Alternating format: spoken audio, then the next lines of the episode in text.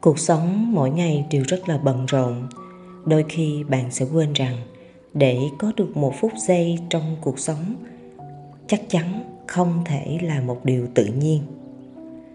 Khi linh cô na đứng trước chiếc máy đồng hồ, linh cô na càng nhận ra được ý nghĩa và giá trị của một phút là lớn lao, là vĩ đại như thế nào khi các bạn nhìn thấy tất cả các hệ thống, các máy móc hoạt động rất là logic và cần mẫn để cùng tạo ra được một phút giá trị.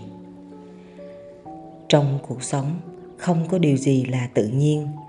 Để có được tất cả những thành quả cũng như là những mong muốn chúng ta đang cần, bắt buộc phải có sự nỗ lực, phải siêng năng, phải cần mẫn và phải luôn vượt lên chính mình bởi những thách thức xung quanh. Cảm ơn các bạn đã lắng nghe và chúc các bạn nhiều may mắn.